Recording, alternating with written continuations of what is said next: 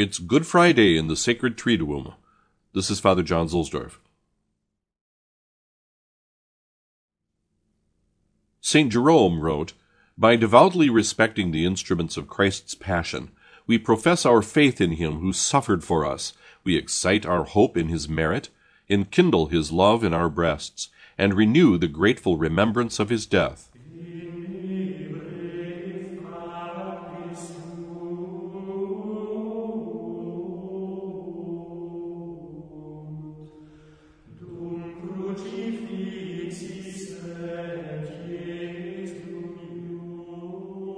Today the Roman station is Santa Croce in Gerusalemme. We were here on the fourth Sunday of Lent, but today's visit is special because of the presence here of the relics of the Passion. St. John Henry Newman wrote of this church, the Holy Cross in Jerusalem, This basilica is so called because St. Helena not only brought the true cross there, but earth from Mount Calvary, on which the chapel or the altar there is built. Thus, if there be a center of the church, we shall be there when we are on earth from Jerusalem in the midst of Rome. When Helena went to the Holy Land to visit the sites of the Passion and the death of the Lord, on the 2nd of May in 326, she found the cross, which had been buried. There is a moving fictional account of the finding of the cross in Evelyn Waugh's novel Helena. The relics of the cross and passion that she brought back to Rome are kept at this church, built into the Sessorian palace that dated to the second century. Pope Urban VIII broke the large piece of wood and had part of it brought to the Vatican Basilica, where it is kept in a chapel above the heroic statue of St. Helena across from the main altar.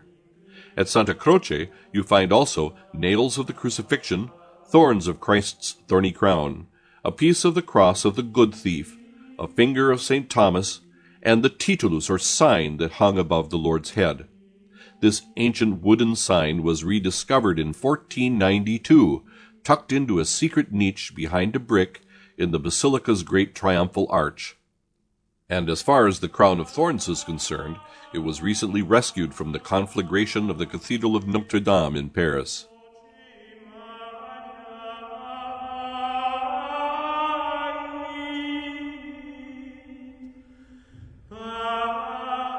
Through the centuries, the Church Fathers have said that our Lord keeps for himself half his regency, which is the kingdom of justice, but the other half he gives away to his mother, and this is the kingdom of mercy. At the marriage feast of Cana, our Lord said that the hour of his passion was not yet at hand, the hour when justice would be fulfilled. But his blessed mother begged him not to wait, but to be merciful to those who were in need, and to supply their wants by changing water into wine. Three years later, when not the water was changed into wine, but the wine into blood, he fulfilled all justice, but surrendered half his kingdom by giving to us that which no one else could give, namely, his mother. Behold, thy mother. What mothers do for sons, that his mother would do for us, and more.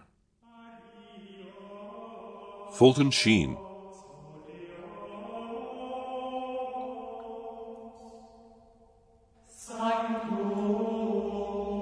Let us consider how Jesus, even though he was derided and nailed to the cross, prayed for and forgave his executioners.